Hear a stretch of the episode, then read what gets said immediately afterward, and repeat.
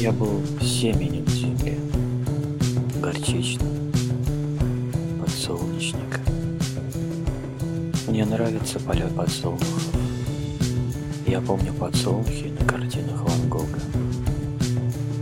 Мне казалось, что все любят картины Ван Гога, как я люблю. И стеснялся в этом признаваться. Нельзя любить, как все.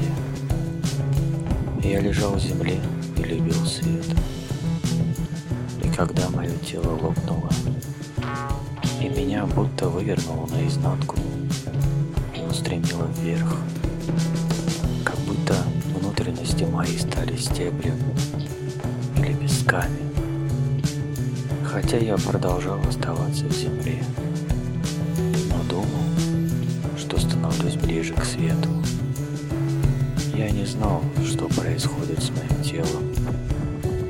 То ли я становлюсь оборотнем, то ли восстающим из могилы, зомби-мутантом.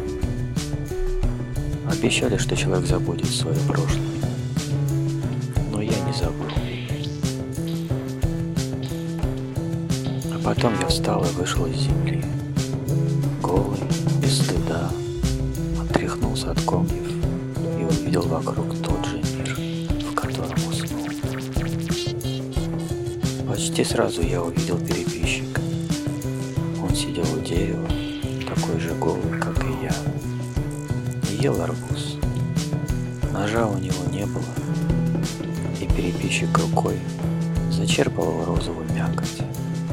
Сок стекал по подбородку, но ему было нормально. «Откуда арбуз?» – спросил я его. Переписчик пожал плечами и сказал, Удивительно, что я вас понимаю. Вот это удивительно. А арбуз? Здесь их полно. «Арбузы в лесу». Я произнес это с такой интонацией, как если бы сказал ему, «Вы что, издеваетесь надо мной?» Лучше обратите свой взор на мой путь. сказал переписчик. Он был обрезан по нашим обычаям. 80 лет был обрезан, а теперь снова как у новорожденного. И я не удивляюсь. Почему вы удивлены? Вот чему я удивляюсь. До вашего я назвал его Вуд, грубым словом. Мне нет никакого дела. Конечно. Я вас понимаю. Вот это странно. В какой мир мы попали? В моем мире все знали английский язык и понимали друг друга только на нем. Английский язык. Не слышал о таком. Как вас, кстати, зовут? Переписчик растерянно покачал головой. Я забыл. Помню только, что переписывал книгу. Это было важное занятие. Священное. Я соблюдал себя в чистоте.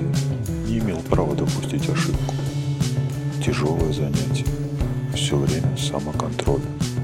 Эту книгу каждый знает. Библия. Библия? Переспросил переписчик и покачал головой. Нет, вряд ли. Я бы вспомнил. Наши занятия схожи в некотором роде. Я тоже похож на переписчика.